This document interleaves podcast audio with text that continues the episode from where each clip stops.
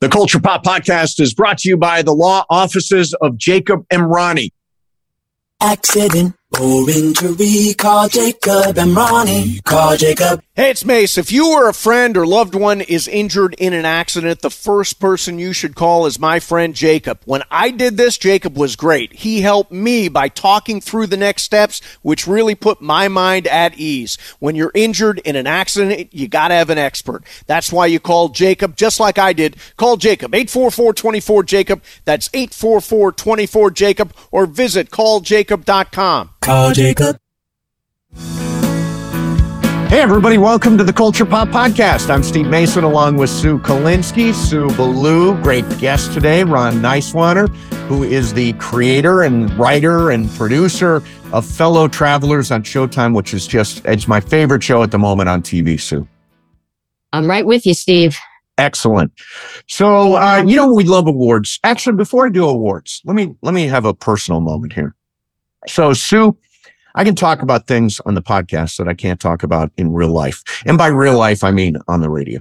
So, um, I, as you know, uh, have, was diagnosed bipolar one all the way back in 2000. It was when we were working together in New York. Mm-hmm.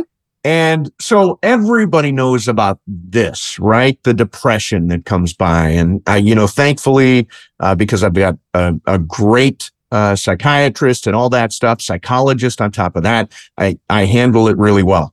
What's going on now is the other part of the equation that doesn't get talked about. It's when you go high. So right now I'm feeling a little manic. It's fun to feel high. Like Mhm. I, this is my seventh show this week. We did uh, three podcasts and five radio shows. So, but I'm I'm powering right through it, and it's partly because I'm running at a little higher clip than I normally would be, especially for this time of year. I could see it in your eyes Can you really? a little bit. What What do you see? No, it's just that a lot of times when you're talking right now, your eyes are widening. Oh, see, see, Yeah. I'm very excited. So I've done some stupid things over the years when I was uh, manic or on the high side. One of them was when I shattered my foot. Uh, when I was doing TV back in the 90s, and there was a high bar on the set, and I decided I could jump over the high bar. Um, and I took my shoes off to do it, ended up shattering my foot. So, had I not been running high, I don't think I would have been able, or I would have attempted that jump. But because I was sailing a little bit high at that moment, I was like, yeah, sure, I can jump over it. And look what I did to myself. Look what I did to myself. No, So go ahead. go ahead. No, okay. So what I, what I was saying is that you know, so I know you're on you. So you take medication. Yes. You have therapists, and uh, you have a whole team of people working with you. yes. So is is the medication supposed to keep you even? So cuz like when you when you get to your high high, do you brace yourself for the the the, the dip? That's a good question. So, you know, generally speaking, if you're watching on YouTube, this is better. But generally speaking, most people operate within this sort of range, right? In other words, it's a little high, a little low, little high, little low. With uh, bipolar one, you swing wildly from high to low, high to low. And the point of the medication um, is to keep you within a certain normal range. Like you can have a normal bad day and a normal great day, but never are you going to have the most spectacular day in history and the worst day of my life. Like it's eliminating the super highs and the super lows. So, and I'm doing a, a new um, endorsement. I'm working with the LA County Department of Mental Health um, for a new campaign, just reminding people that there are lots of resources uh, and and ways that you can get help and referrals and all that kind of stuff through the LA County Department of Mental Health. So I'm excited to be able to talk about that. Um, this is pretty specific to me, so I'm not necessarily going to do this uh, subject on on the radio, but they're basically giving me two minutes to say anything I want about mental health, mental health awareness, seeking help, all that stuff. And I'm doing it every Friday. They're calling it uh, the Mason Moment of Mindfulness, and I'm doing like two minutes on mental health and it's the holidays and people get depressed or lonely uh, all that stuff, anxious to see family and friends, um, all that stuff. So I'm doing that endorsement right now, which I, which is really in line with, with my values. But I thought I'd share that because if you're watching, if you're listening and you deal with mental health issues, believe me, the most important thing you can do is go tell somebody right now. So I'm basically telling all you guys what That's I'm, great. yeah, yeah. Oh, I, I love that. You know, there's um, I guess they do do it in in the states, and it's something that I was trying to get involved with with my friend Ed Crasnick, who's been on the show. Sure. He's done a lot of stuff with comedy and mental uh, awareness. Yes. And there are groups of people in Australia. I think is probably the one place where they're doing it the most where Right. they have comedy shows and after the show and and I guess all the comedians that are on the show are dealing with issues in one way or another Right. Right. and then afterwards they do a Q&A and then they have professionals um there's literature so really? Yeah it, it's so it's such a just a loving smart and it and it opens it up and you know like someone like you who's successful and on the radio and and um speaking out about something to show people that you know it ha- it hits everyone Yeah, it does. It and does. and and and it and you really really can um manage it So a- actually, this is a somewhat related question. Are comedians, you said there are comedians involved in this.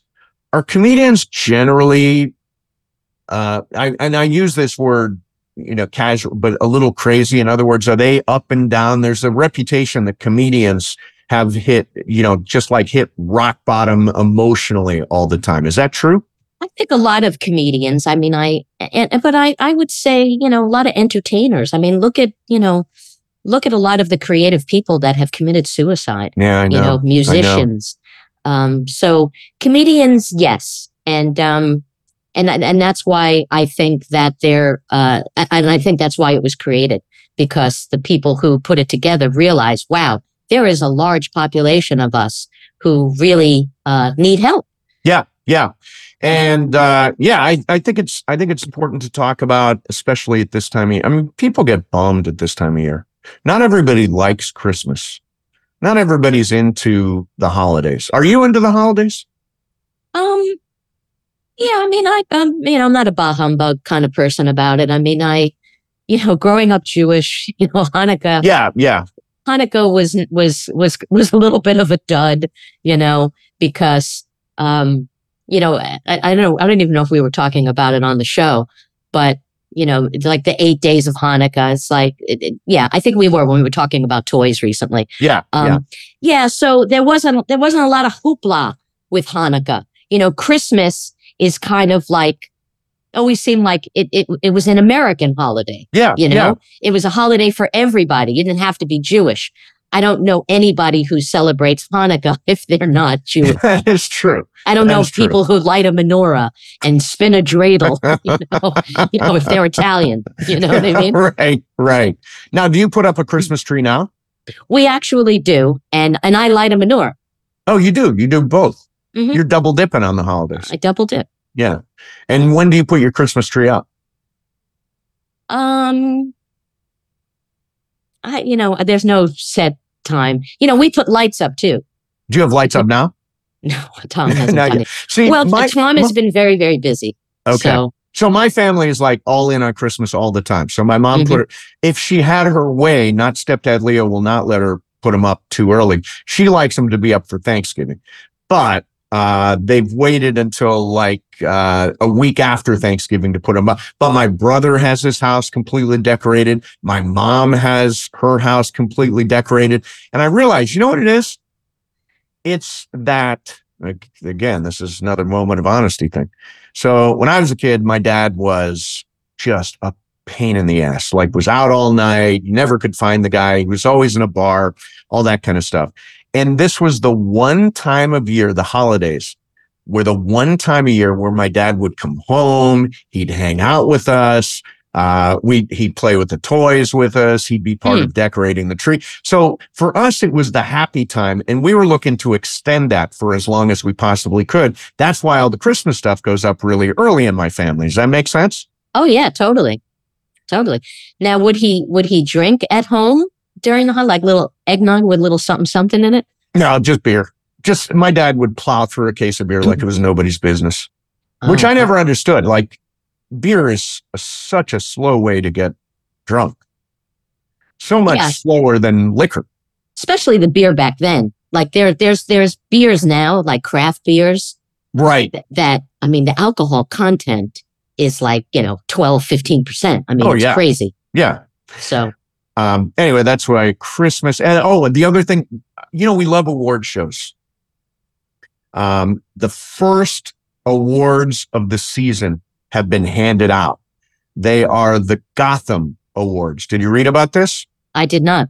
Okay, so the Gotham Awards uh, happened earlier this week. Apparently, it aired on Apple Plus. I didn't know that. I would have watched. Don't tell Uh, don't tell me if the jo- if the Joker won. If the Joker, No, Gotham. I think. oh Gotham, Batman. oh there you go. Yeah, Joker never wins, by the way. Uh, th- thankfully. So uh, here are just some nominees, and here's the thing: we haven't seen virtually any of these, so I'm just going to rattle them off. Uh, Best Picture, something called Passages. Past Lives, which I'm going to watch this weekend. It stars Greta Lee. It's available for rent on Apple or Prime. Uh, sh- a movie called Reality, a movie called Showing Up, and then one called A Thousand and One. This is what I think is interesting. They've got their nominees for Best Lead Performance and Best Supporting Performance, but they've done that thing where they've combined all the actors and actresses into one category. So they've got 10 actors and actresses up for best lead performance. Uh, of course, at the Oscars, they still have best actor, best actress. How do you feel about combining everybody into one big 10 person category? I don't like it. Because I don't know. It just, you know, I, I, I, I, I, I like that it is the way it is, and that Yes. that's the way it's it's kind of been. And sometimes when they when something is changed just to kind of like go off the beaten path, I, I, I don't, I don't know why. You know, I don't know why they do it. Do they So- do it because they just they're streamlining and just putting, you know, because no, you know, I think they're doing it because the if the if the category is acting, men and women both act. So is there really a difference between a man's performance and a woman's performance? They're both performances, so why not put them into one category? Yeah, I you know, I mean, I know that it's politically correct to say actor whether you're a woman or a man these days. Like there are there are women that that consider themselves just actors. Right. I actually use that all the time. Yeah. That uh, that Yeah. uh, women are actors also. I guess, you know, it's and I guess like with comedians, you know, I never like being called a comedian. You know, Right. it's like I'm a comedian. Right. Yeah, I, who, comedian. hap- who happens to be a woman, but I'm a comedian, Yeah. just like this guy over here is. So Right. Yeah. So didn't. Now, here's why I don't like it. Fewer awards.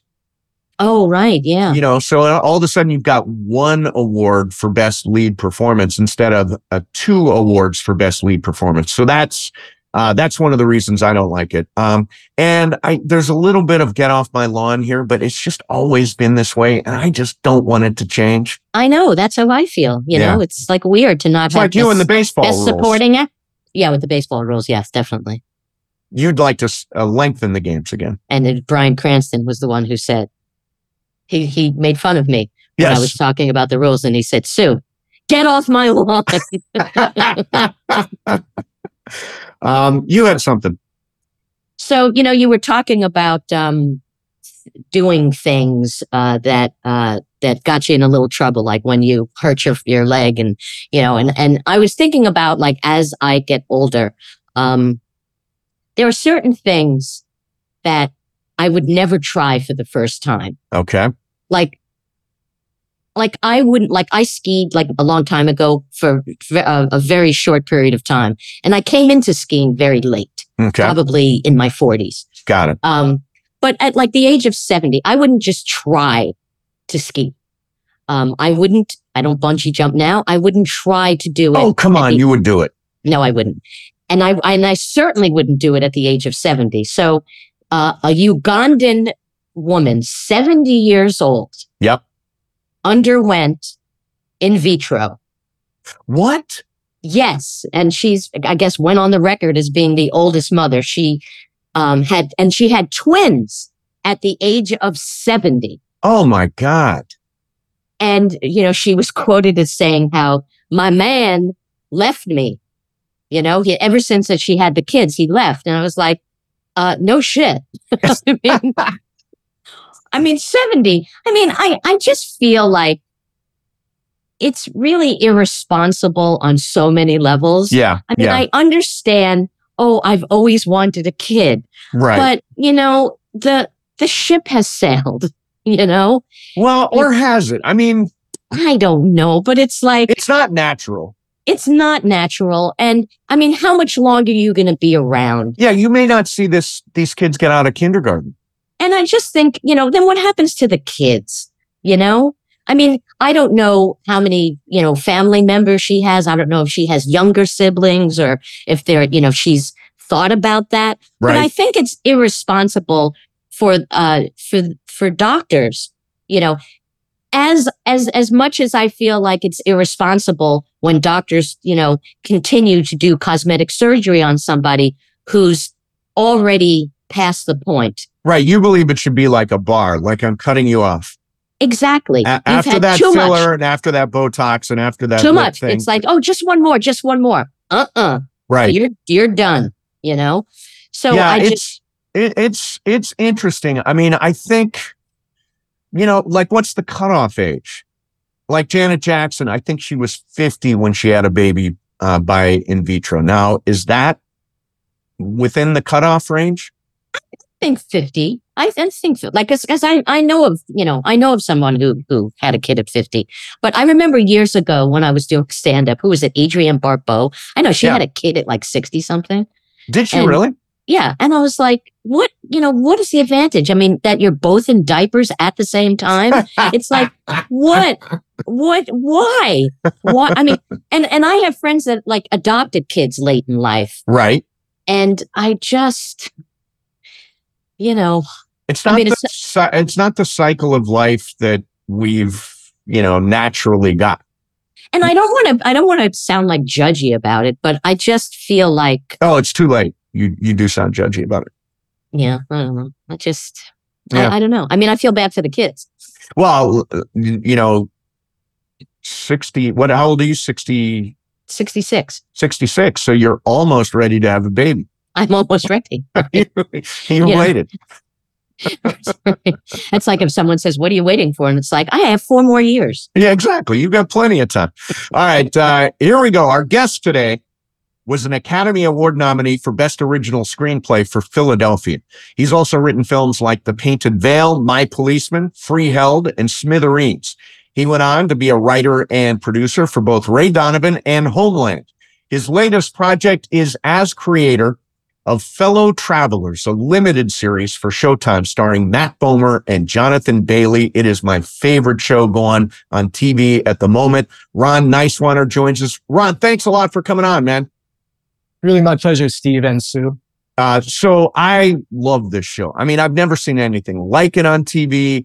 It's very open about gay life during the 50s and gay life during the 80s. And I love getting to see characters like me on screen. So congratulations on making such a smart and an honest and real life. Uh, I mean, I look forward to this every single week. Great. Well, um, gee, that means a lot. Thanks. It's, um, it's, you know, it's been a, an 11 year long journey for me, uh, from when I first read Mr. Mallon's beautiful book. And, uh, you know, things take a while. They take, uh, the time that they take and it seems to have come together at the right time, I think. And, um, and it came together, you know, when, uh, when something works out, it's just a feeling of relief. You know, people say, you must be so proud of yourself. I said, no, I'm just like relieved. Like it all, it all came together. I'm grateful, really grateful. So, um, was there ever talk about it being a feature or was it talked about as being a limited series always? Well, you know, it all, it, uh, I, I sort of did the talking to myself actually for many years. Uh, but, um, actually that's not true. The first person who optioned the book for me was, uh, Steve Golin, who used to run anonymous content, who's no longer with us. Uh, so, but, uh, I got distracted with other things. So in my mind, it was always going to be a, a mini series. Um, I I it, I wanted to. Uh, I immediately felt very early on that I wanted to expand the story past the fifties, and that I felt that that would take time. It's definitely not an ongoing series because you know you the ending of the story is really important. So to delay that ending, uh, you know, I, I didn't know how to do that over multiple seasons. So the miniseries seemed to be the perfect form. You So see, because is- I, I can I just ahead, say Sue. one other thing, Steve? I'm sorry. please. Um, because I, I didn't read the book and I didn't know anything about the book. So I didn't know that the book ended where it, where it, it ended. And I was Yeah. thinking what a luxury to be able to do it as a mini miniseries because I know when it's a film, you know, you're limited to a couple of hours, maybe three something hours at most, and you would have to cut certain things from the book. Yeah. Yeah. So, um, but I do want to ask you one other thing. Was Sure. there anything that you, um, I know you, you added obviously, but is it, were there things that were in the book that you didn't put in the book that put in the, in this, in the miniseries? You know, um, I mean, certainly there are, but it's but not things that I sort of like. Oh, I wish we had done this or that. I love Mr. Mallon's book, and, and you know, it definitely inspired my show. And I was so nervous when we sent him the first two episodes, like you know, and he he acknowledges my book is the book and your show is the show, and he's very happy with with with that, and they live alongside each other. But I, you know, I um, Mr. Mallon's book is much more about the politics of the time and sort of, and he's really knowledgeable about backroom politics, you know, and those kind of rough conversations that they have in the back rooms where they're trying to work out their power plays. Um, that I, I, I really wanted to take Hawkinson to a, a, a, not a deeper level, but to a long-term, a relationship that lasted for many years. And that meant, well, Hawk got married, didn't he? So, Yeah. you know, that's, that's, you know, Lucy Smith is an invention. The whole Smith family is an invention and uh, uh, and uh, you know, and then where was and then uh, and I knew um, I knew that uh, you know the LGBTQ community faced a very dark time in the fifties, and the other dark and I wasn't you know I wasn't around then, but uh, but but I the other dark time was um, the AIDS crisis of the eighties, which I was around for. Mm-hmm. You know, I came out of the closet in 1977, 78. oh, So there were just a few years there, you know, sort of that freedom. I know who I am and I can have these relationships. I can have many relationships sometimes at the same time, you know, and that's sort of that 70s sort of disco fueled freedom. And then, you know, the AIDS crisis and people around you just dropping, uh, just dying. So um, I knew I wanted to bookend the series with that. And then I thought, well, didn't they see each other in between? What happened? You know, did they see each other in 1968, for example, which Mhm. they do, which you'll see this weekend tonight. Actually, you can see the 1968 episode, and 1979 is episode seven. Yeah. So this is first and foremost, at least for me, a love story between Hawk and and Tim, played by Matt Bomer and Jonathan Bailey. And it's against the backdrop of, as you mentioned, the 50s and the lavender scare and the 80s and the AIDS crisis. But when I look at it, I think these are two guys who are in love, but they're not actually meant to be together. Does that make sense? It's the yes, and it's the best kind of love story, isn't it? Yeah. Yeah. I mean, I personally, I happy love stories. I, I don't. I, that would take about five minutes of my attention. Uh, you know, how boring. Uh, and you know, a perfectly happy relationship. I have to say, how boring. Uh, but uh, so uh, you know, I was inspired. You know, I, I've written about this. Uh, the, the way we were.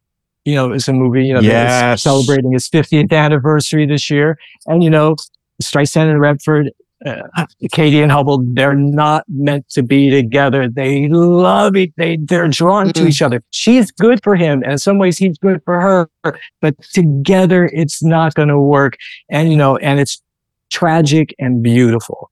And that kind of, that tragic love story, I think is what uh, we have here, just since we watch these people struggle. But, you know, what I, I have to say, Steve, you mentioned the Lavender Scare. I'm not sure that everybody watching us might even know what that is. I wasn't sure I knew what it was when I read the book. And that was in time in the 50s when the government literally banned with a federal order all quote sexual deviants or morally uh, questionable people from working for the federal government. And in the 50s, post World War, so many young people moved to DC to be part of remaking the world. The world needed to be re- Europe needed to be rebuilt after World War II, and they were Sure. there and they were eager and they wanted to make the world a great place. And then they were being sent, given polygraph tests about who they slept with. Mm. And their, their, their neighbors, the FBI went to people's buildings and talked to the neighbors and said, have you seen like a man go into this person's apartment? They wrote letters to people's parents. Imagine you're a farm couple back in Kansas and the FBI says your son's being investigated as a sexual deviant. At one point, the, we mentioned this in the show, the, the State Department estimated that they're experiencing one suicide a week. Hmm. Know, Wow. And so that, that period of history, and what it does with the love story is it raises the stakes. So when your life could be destroyed, if someone sees somebody sneaking out of your apartment at 6 a.m., that love has an intensity because you're taking a risk just to be together. And I, I, you know, I, that, those high stakes, I think gives the show its energy. Yeah, it reminds me of uh, that. Um, I, first of all, I just want to talk about writing in general because I've I've written for TV Great. and and a, a- great friend of I mine, know Jimmy, you have. uh, a great Yeah. friend of mine, Jimmy Vallely, who he, he's worked on so many great sitcoms, and um, Will Arnett was saying that Jimmy Vallely said the most prophetic thing to him when he was working on Arrested Development. He said, "Writing is talking." Hmm. and you know it, it's it's sometimes i'll watch something and it's like oh god they're trying a little too hard to say something you know Yes. this is Yeah. not really how people talk you know Yeah. and there was that one moment where um where tim is talking to his priest and the priest says to him if you're sincerely sorry god will forgive you and make you pure and he says that's the problem when i committed this sin i felt Yeah. more pure than i felt in my entire life Mm. so how could I be sorry for that? Yeah. And it just, Yeah, oh my, That- and let's give Mr. Mallon credit for that because that actually came straight from his book, that, that Mm. moment. Uh, you know, Tim struggles uh, with his faith throughout the thing. And we, I, I don't know how many episodes. I don't know if you, you got the whole I have am, seen- I've got you seen three Six, episodes. seven, and eight. I've got three episodes left. I'm watching it in real I've time. seen, I've seen them Okay. all. So. Who's all Okay. of? So through uh, what we really, uh, I'll talk about two things. Let me go back to your comment about talking or not talking. I, I agree. That's true. But I, but I think sometimes the best writing, Sue and Steve, is in what people don't say. And because of, and I think to write scenes where people break up, but don't ever use the words break up, you know, where they uh, somehow let that person know I love you, but they can't say the words I love you. That to me is the better, the best kind of writing where people struggle and hide their feelings. So I, you know, one of the rules that we had in, I had rules, some of those rule guys, like in my writer's room, you know, there were certain words that were not allowed to be invoked. Trigger, trauma, speak their truth. Hmm. I said, I don't want, don't tell me this is when a character speaks his or her truth. I don't believe people speak their truth because we don't know our truth. You know, we're human beings and we're struggling in the dark. And that actually, that, that's the great stuff. You know, when someone doesn't even quite know themselves. So Hmm. they don't quite know what to say in this situation. So I, I like people sort of struggling. You know, like Tim occasionally said, in that moment that you quoted, he, he, he, he quotes unquote speaks his truth. Mhm. But he isn't saying, therefore, I'm done with the church. He's crying when he says that. Right. Yeah. It's not a moment of triumph for him. He's saying, I'm now in a trap because I love God and I love my church. I love my faith and I think I love this guy. What am I going to do? And that, that's what I, we always tried to do is to see, put people in a dilemma, you know, not have people sort of, they're not kind of characters who figure themselves out very easily. Yeah. Mhm. you know to I- the the one thing and uh, speak to the writing again um nothing in the series is on the nose uh like for Good. example hawk is kind of a jerk and tim is kind of reckless and emotional and even even the bad guys even uh, they're they're not painted as purely black uh, well i mean mccarthy's a I mean, an awful human being. But even Roy Cohn, who is a terrible, heinous human being who I, I just despise, I felt a little bit of empathy for him when David Schine said, you know what? I'm not like you. I was like, you, you could see Cohn sort of shrink in that moment. And so I love that there are lots of shades and nothing's on the nose in the entire series. Well, you know, here's the great human dilemma is that people who do bad things are human beings. You know, so as soon as, and, you know, as soon as we sort of turn somebody into some inhuman monster, we actually have kind of, eh, we've taken responsibility away in, in some ways. So that's, they are, human beings are capable of doing really bad things to each other. So, you know, that I, I, I, and I believe that uh, what we were sort of suggesting was the, the thing that really formed Roy Cohn was the moment, Steve, that you just described.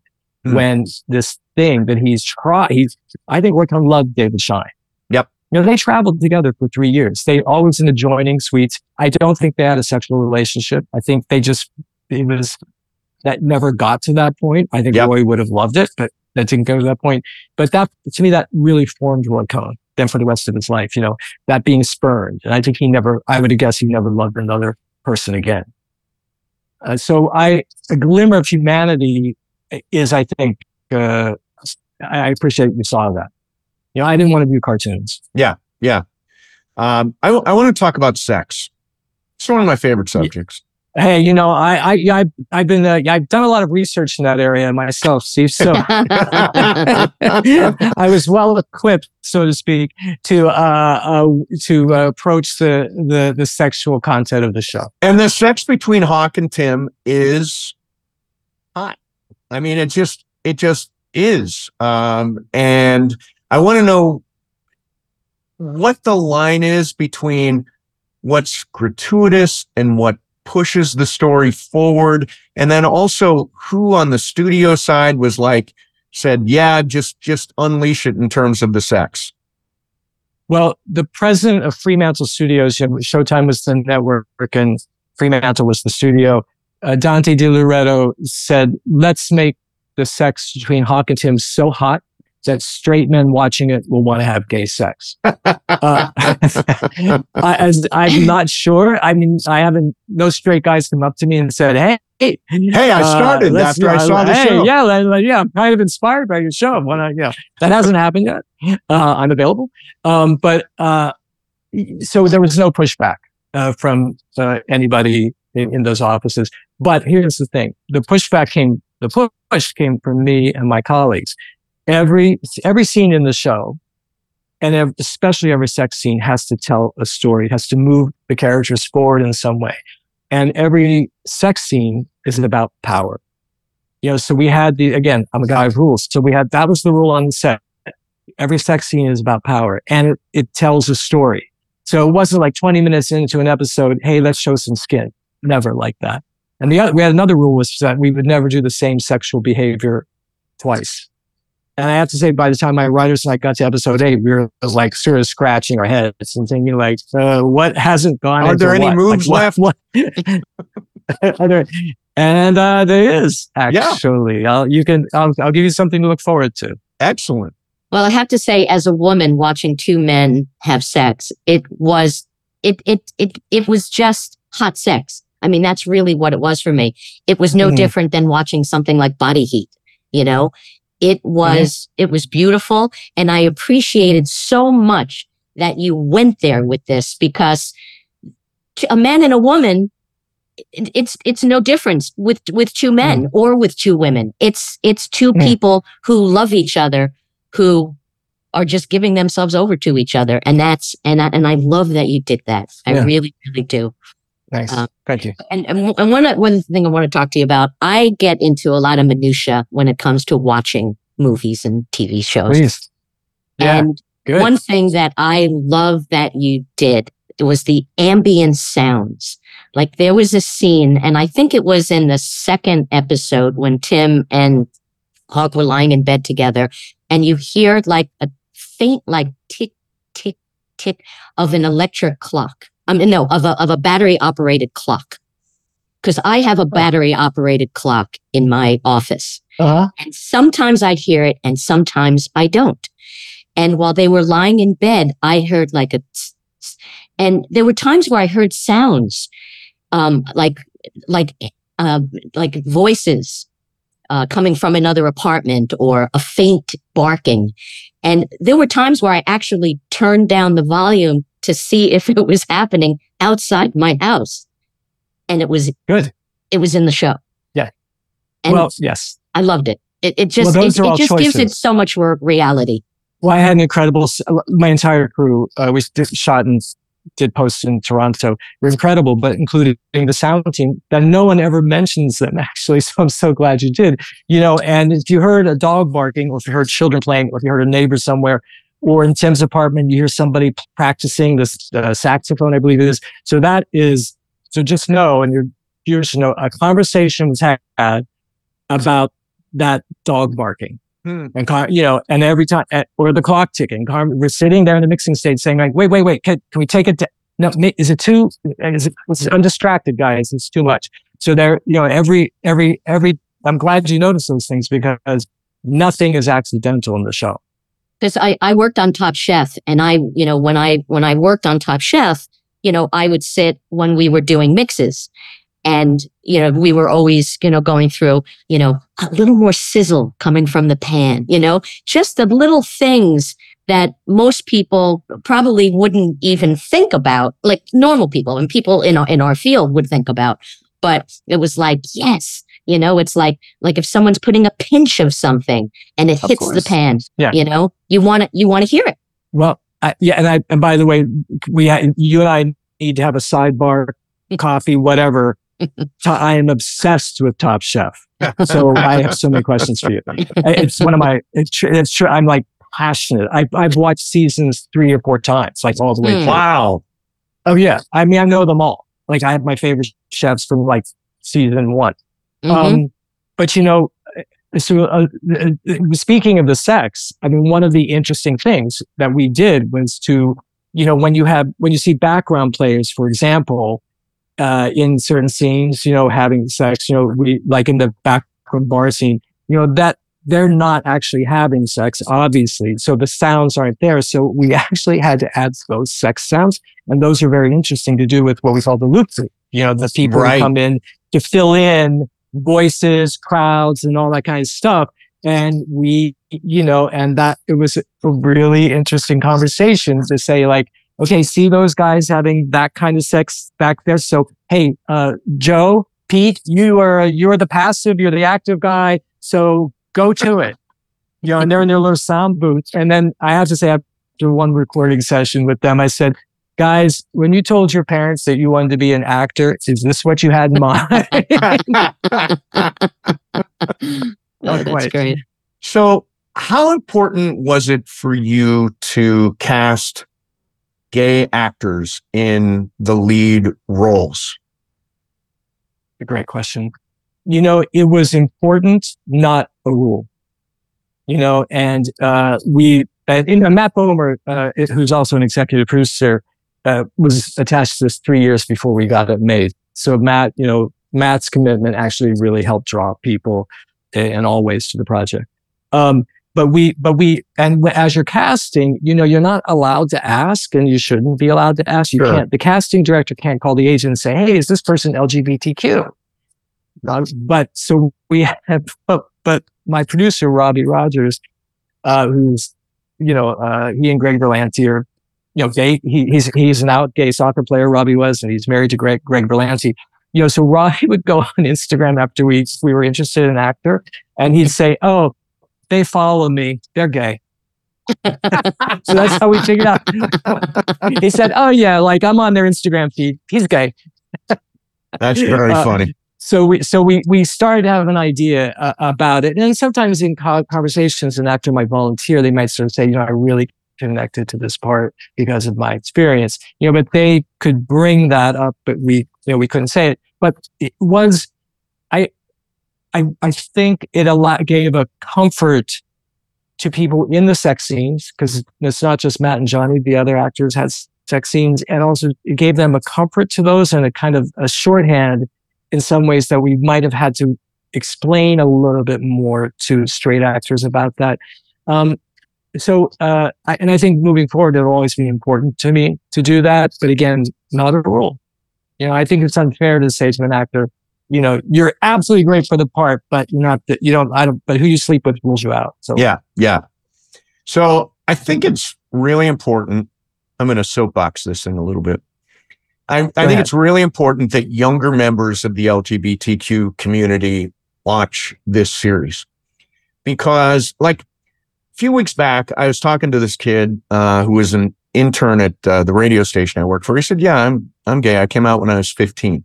I'm like, "You came out when you were 15? I came out when I was 28. I was so far deep in the closet. It was um, and it partly was because of the AIDS crisis. It scared the living hell out of me. Um, Sure, I. I came out in 19, well, I, I, I was a senior in high school in 1983. And I remember Brokaw being on the NBC nightly news talking about the gay cancer. And it just scared the hell out of me.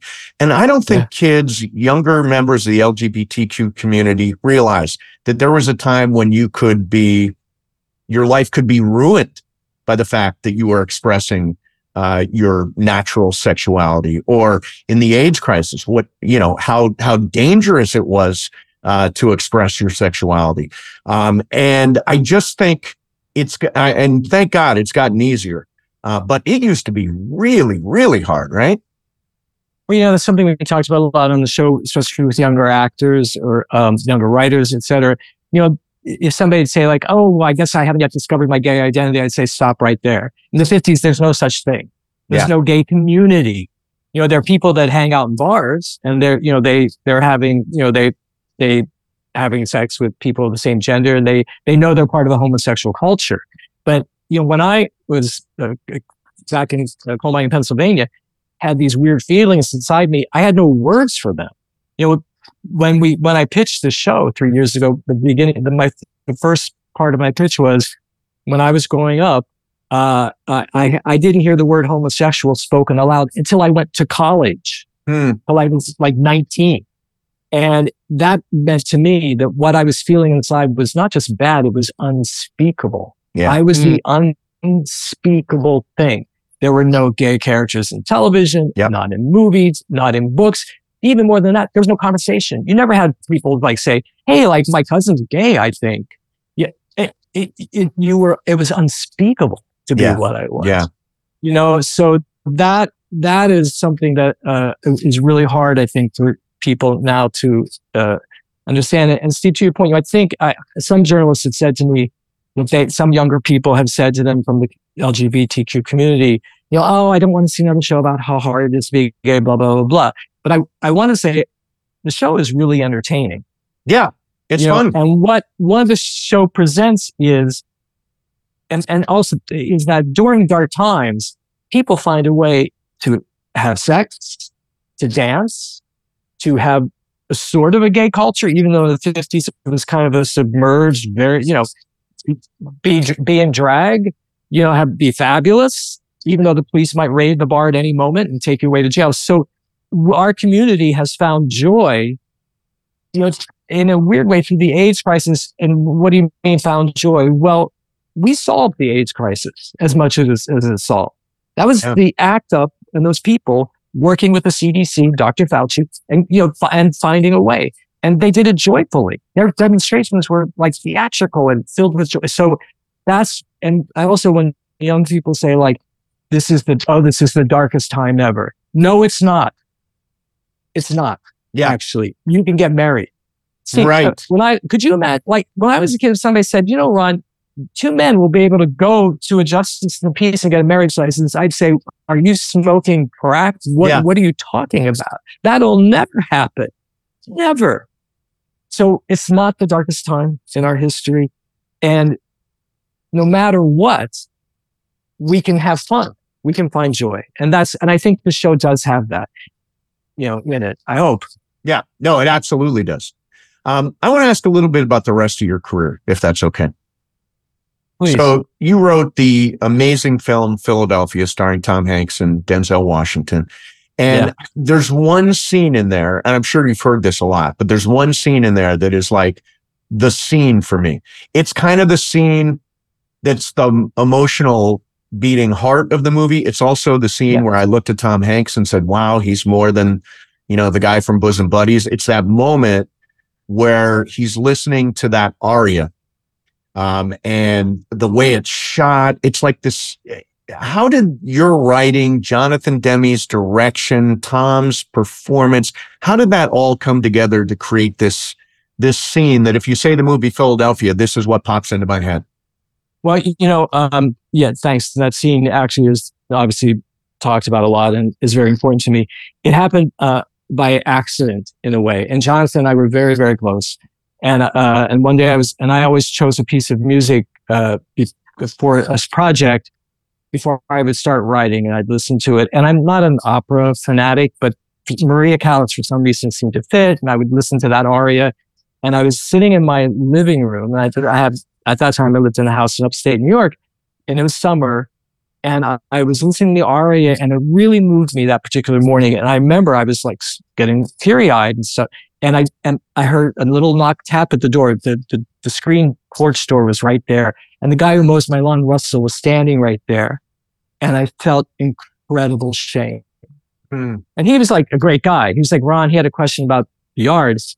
He, and I, I said, I said to myself, here you are, this queer guy sitting in your house, crying, listening to opera. You're, you're a total cliche, total shame. Hmm. And then it, almost simultaneously, I thought, that's an interesting scene. Yeah. That's an interesting scene. And I literally, and I wrote the scene. And by the way, I just took the, the CD and read the aria, the lyrics to the aria and, you know, the uh, libretto and typed it in and, you know, I wrote the Sure. scene and I took it, to, I took it down to Jonathan, down in Nyack and he read it and he said, I'm not sure it's fair to do this to people. Is this going to be, is, it, is this a fair thing? I also tell you that that scene, the pushback that we got from every, all the studio was enormous. Really. Jonathan, in those days we had faxes, not emails. I came to his office. The next time I, we sent in a script, I, I, he had a stack of faxes. He said, I'm going to start reading these to you. Hated it, hated it, hated it. Hmm. Gay executives hated it. They said, what a cliche. Can't they talk about sports or something? You know, why are they, why is he talking about opera? Hate, I mean, hated it. It was universally hated. Am I allowed to swear on the show? Mhm. Okay. So he's reading these to me, and you know, and he says, "Ron, do you like this scene?" I said, "Jonathan, I love the scene." He said, "Yeah, so do I." Fuck them, and he threw the faxes in the trash. Nice. And Tom Hanks hadn't signed on yet, but when Tom, when I met, when first time I met Tom, he said, "I'm here because of the opera scene." You know, now, and I have to say, when I tell that story, I, if it, I don't know if it still is, but at one point it was listed on AFI's, uh, you know, 25 best scenes It's amazing. uh, in, in drama. So, uh, uh, 100 best scenes in American cinema. Yeah. Yeah. Well, you know, music to me is so crucial uh, in in watching film and TV shows. Yeah. And Yes. even even going back just for a second in in um in the series, your music supervisors, oh my god, the songs that they chose. I mean, there were so many of the songs I'd never heard before, and you know, um, one of them was "Mad About a Boy," uh, "Mad About the Boy," Yeah. which was oh my god, and and just the placement, Yeah. you know, like "Great Pretender," um, just just incredible. But but going back to Philadelphia, um, what was your reaction the first time you heard Bruce Springsteen song? Um, well, I'm, you know, a Bruce fanatic. So, uh, you know, I wasn't surprised. It's funny. I, Jonathan, I knew Jonathan was out to him. And I literally, I have to say, I can't remember the first time, but I, I know that Jonathan had gone to Neil Young first Hmm. Neil Mm. Young's Philadelphia songs at the end for the opening. And Right. Neil wrote a ballad. And John was like, no, Neil, I think it should be like rock and roll. It needs to be up with the opening. And then he went to Bruce and Bruce wrote a ballad. yeah, he And wrote this. said, he I guess the movie's supposed to open with a ballad. Like if Neil and Bruce, that's what they think. So I love both those songs. And I, um, and thank you for bringing that up. And, you know, Jonathan is my, gave me my life. So I owe so much to him. You know, but I, but I just want to say to our music, I'm, I, I hope that people listen to the songs that play at the end credits. I'll tell you why. Every song that we, at every episode ends with a song by somebody who, an LGBTQ artist who died of AIDS. Oh wow. Oh, Except for my Mark Eitzel. Episode two ends with a song by Mark Eitzel, who's thankfully still with us, Yeah. but he but he was writing about a friend who died of AIDS. So Mm. Freddie Mercury, Steven Grossman, uh, Arthur Russell, um, Sylvester, Yep. Pause So every Mhm. song. So that was, and I have this genius, Michael Perlmutter, the music supervisor, who was able to find those songs for me. And and I'll say, I think our score is also incredible by Paul uh, Leonard Yeah. Morgan. Incredible. So, uh, Ron, I tried to find a copy of your memoir, Oh yeah, it's there. You can't find it, right? Blue Days, Black Nights. I came up empty. I tried, I tried everywhere to find it, but you've been pretty frank about sort of life right after Philadelphia. So this is a big question. Yeah. Um, Yeah, Des- please. describe what happened um, during that period, that post Philadelphia period, and also can you loan me a copy of your memoir? I'm not going to loan it to you, Steve. I'm going to I'm going to bring you one and sign it. Very nice. Thank you. Um, Can I can I piggyback on that? yeah, I, if I have, it's funny. I'm down to. I might have one. You might have to share it. Uh, okay. Okay. And we're trying to get it reissued, by the way. So this will be. A, I'm going to. I'm going to call my book agent right now. Um, what happened was, you know, I was during Philadelphia. I, I was falling into drug addiction and al- alcoholism. I actually there was one night while we were shooting Philadelphia that I came very close to being arrested on the streets of Philadelphia Mm, in the middle of production. You know, uh, the uh, in the middle of somebody handing me some substance wow. and then the undercover police coming and me like running. Uh, and it just Philadelphia. It you know, it's, not like success went to my head. I I I, live, I spent most of my life in upstate New York. I, I I didn't live some big glamorous life, but I definitely had it from that period on. The the F ninety four through ninety nine. I just sank and sank and sank. You know, struggled uh, until in 1999. You know, and that uh, I was I was ready uh, to I was willing uh, to find help. Mm. And uh, you know, there's it was so that was a period of where I wasn't, and people were coming to me, and you know, I, I had so many opportunities to write so many things. I, you know, I messed a lot of them up. I went to meetings high on crystal meth, Mm. you know, and was saying like, "Oh, is your air conditioning broken?" You know, trying to like cover the fact that I was sweating Mm. from head to toe. Uh, and you know, those days have been uh, uh, those days ended 24 years ago, and uh, I'm and uh, my life has turned around. So that's what happened.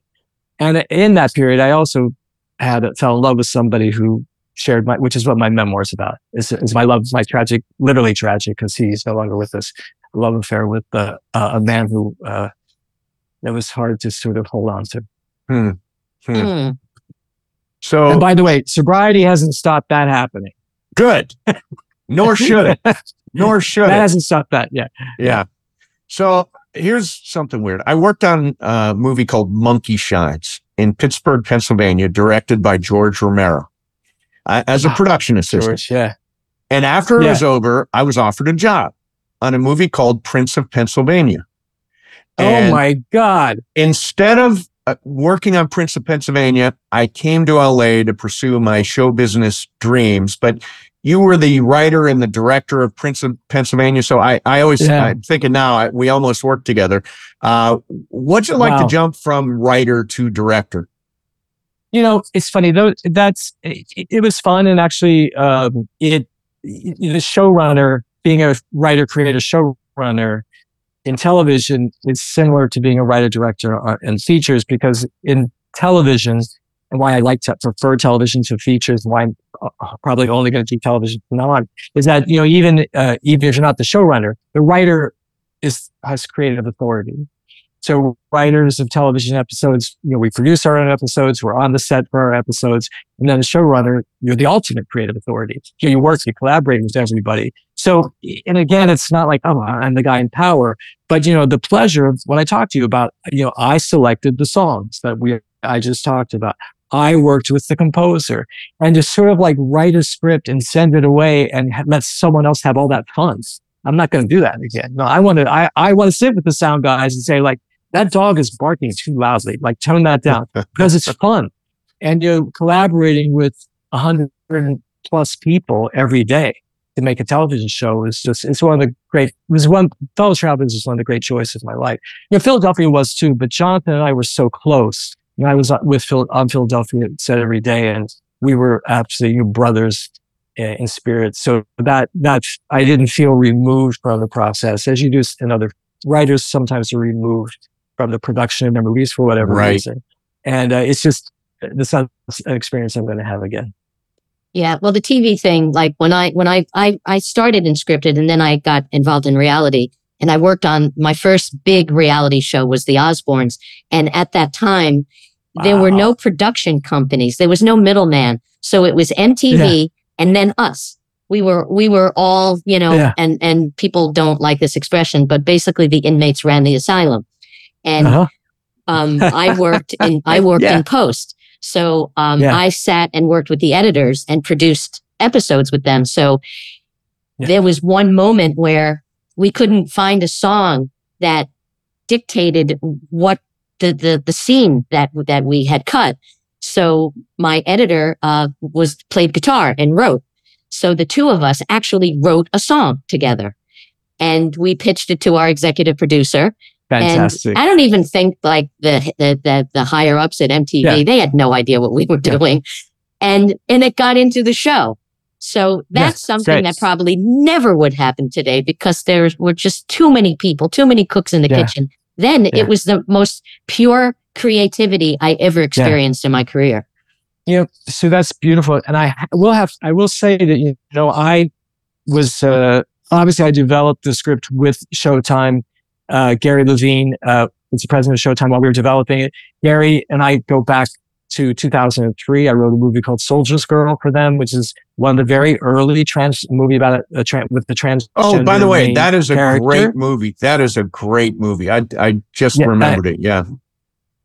yeah, I feel a little bit pioneering. I, I don't think you know, transparent was not the you know like I, I was there before. I just I just want to set the record straight there. You know, uh, writing about transgender issues, but um, uh, you know, Gary and I had a relationship, but and obviously there there were notes. But I with Gary and with my other executives, I said notes and notes. You know, I actually was sometimes presented with notes and said, take this with a grain of salt. So I was up in Toronto. They I, we made the show that we thought was the great show with their help. I mean, their notes are sometimes actually really smart and really good and really helpful. You know, with their support, I'm not saying I did it by myself. I'm saying this fellow travelers was given, there, there was a, a development of trust with us. And we, myself, Robbie, Graham Minahan, Matt, all the, we made the show that we wanted to make. So there's nothing in it that I watch and say, Oh, I wish the studio hadn't made me do that. I'm embarrassed. Not, if there's anything in the show that I don't, I'm not happy with. Uh, you know, I look in the mirror. You know, I'm the guy who did that. It was, it is a beautiful experience. So you bring up Gary Levine. I worked with my first writing job was with Gary Levine. He was at the WB when I worked on, excuse me, a show with Joey Lawrence and his brothers called Brotherly Love.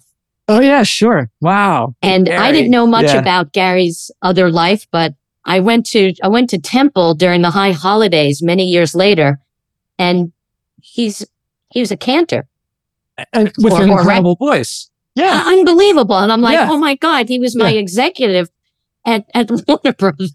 Yeah. Yeah. Yeah. Garrett, you know, uh, yeah, yeah, it's an interesting thing for, for years to be getting notes from somebody and, you know, and, uh, and it felt, you know, there was one, uh, a couple notes, uh, I, I looked you on the Zoom thing. I'm saying, really, Gary? Really? A fellow travelers, he said, yes, really. Yeah. And a couple that I, I did, and I said, oh my God, you, got, you were so right. Helpful that I did say, Gary, I, there was one particular where I said, I did what you asked. I'll, I'll send you the cut, but I hate it.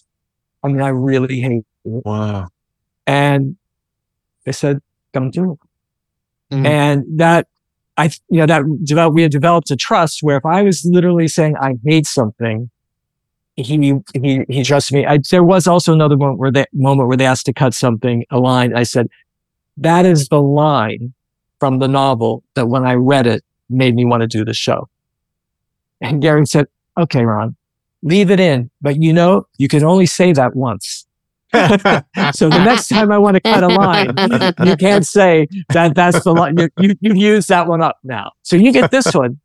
You know, I found with great executives uh, and people, they love, you go to these festivals and the people love telling the stories about how I fought and fought the stupid executives to get my art made. That's not my experience. You know, I've had executives uh, who are my partners. You know, we're trying, all trying to do the same thing, which is make a great television show. So I, I uh, Gary, among many others, Jeff Steer, Dave Vinegar, Amy Israel, Showtime, Dante Di Loreto, uh, at Fremantle, they were they were my partners in this thing, and it, it's a I'm really grateful.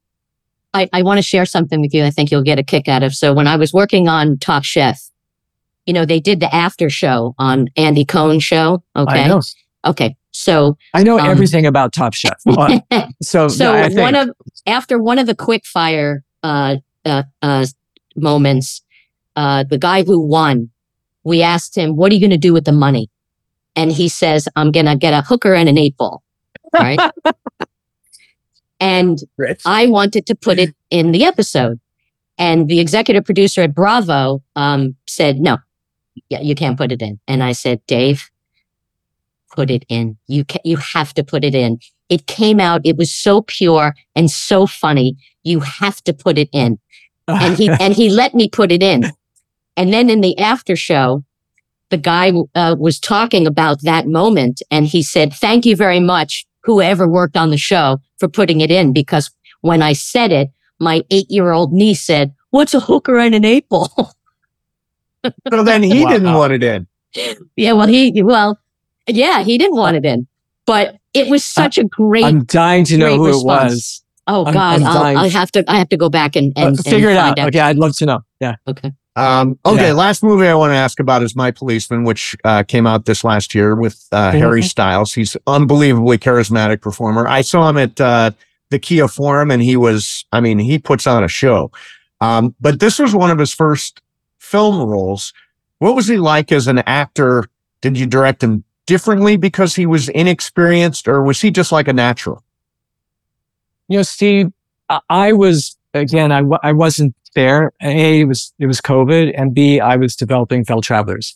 So I uh, I I think I met Harry once after the film was made. So I have I, I can't really answer any question about about what happened on the set of My Policeman.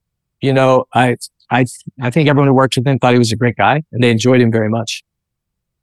Do you think this show, Fellow Travelers, will open the door to more LGBTQ stories told in such a, a frank manner?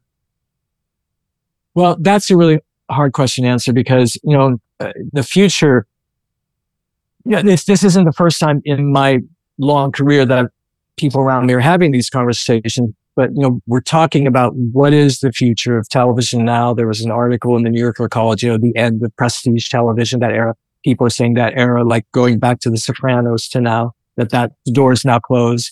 Hmm. Some people, but- but some of my colleagues on fellow travelers say maybe we just got in under the wire. Like may, we maybe Hmm. we're the last like really complicated adult show. Why do you think that? say- why do you think that is? I, I think people are worried um, about the conglomeration. You know that that things are sort of being put into uh, larger and larger, being folded into larger companies, and Right. then you know what what what their priorities might be. I mean, so that so to predict the future, my experience is is that every three years the business changes in some way. So I've had a long career because I you know I can I I'm I'm, I'm not rigid. Know, like okay, I'll you know I'll do this and I'll do that. So um, I think, and with the with the uh, post strikes and the you know just the the prevalence of streaming and everybody moving to streaming, you know, we people just don't know how that will affect you know the decisions made about what pleases the audience. Are we always Right. going to go for? Or are we now start going for the absolute largest audience possible, which means everything has to be perhaps in some people's minds, you know, dumbed down a little bit. So I'm going to tell you something that I've learned because I'm not a social media guy, although I have, I, I opened up my Instagram account, which used to be just for like all the like nieces and nephews and things in my life. Like I'm checking on my friends and their babies, but now I opened it up. So now, you know, a lot of people now are, are following me in, uh, cause I talk about the show and I do go in and I read the fans, you know, the real, fa- the fans that like are there over and over again and they're smart. I Hmm. mean, there, there, there are some fans that I, and I, I write to them. You know, I just say like, I'll just send either a message or just in the comments. I say, yes, you got it. you understand what was going on in that scene. So I think sometimes we, the mistake is made that things have to be simpler, blander. They have to be bland to have the largest possible audience. You know, I, I'm hoping that there will continue to be an audience for, for things where the audience, uh, has to sort of participate. In other, because I think in fellow travelers, if you're on, if you're texting and you're cooking and doing stuff, I think you might come back to it like two, three scenes later and say, what, what, what's happening? Yeah, right, You know, right. or Succession. If you think about Succession, you know, like the sh- like you know you you can't like walk in and out of the room and follow those shows. You know, so is that's that's that's is that you know are we going to continue to want those shows where you sit you know like with The Sopranos, like with Mad Men, with you know the shows that we love, you know uh, that you sit and you watch because you're engaged. Yeah. You know, and I'm hoping, I'm hoping. But you, your question was specifically about LGBTQ characters. You know, Paramount has said, you know, moving forward with Showtime that their LGBTQ themed shows is one of their three. They had like these three areas that they want to continue to develop. So I think that's a, a really beautiful thing. Yeah. You know, that they've made that a, co- a corporate mission you know, to continue to, I think they call it diverse worlds or something like that. They had a, they had a heading for it. And I was very co- um, encouraged when I saw that. So, I- and Stephen, so the, uh, you both know what matters is a good story. Yeah. So, you know, you walk in the door, you know, and it used to be, you would say like, Hey, I have this guy, and, you know, I want to do this thing. This detective, he's gay. It used to be people would say, well, well, why is he gay? Now, not even like they were saying, I don't want gay characters. They'd say, well, like, what is it like? And, you know, you wanted to say like, if he is straight, would you say, why is he straight? Like, yeah, he's gay. right. like, like, do we have to, it doesn't have to now be, I, I, I, it doesn't now have to be about the oppression of homosexuals, which by the way, on the set, I would say to everybody, do not talk to me on homophobia.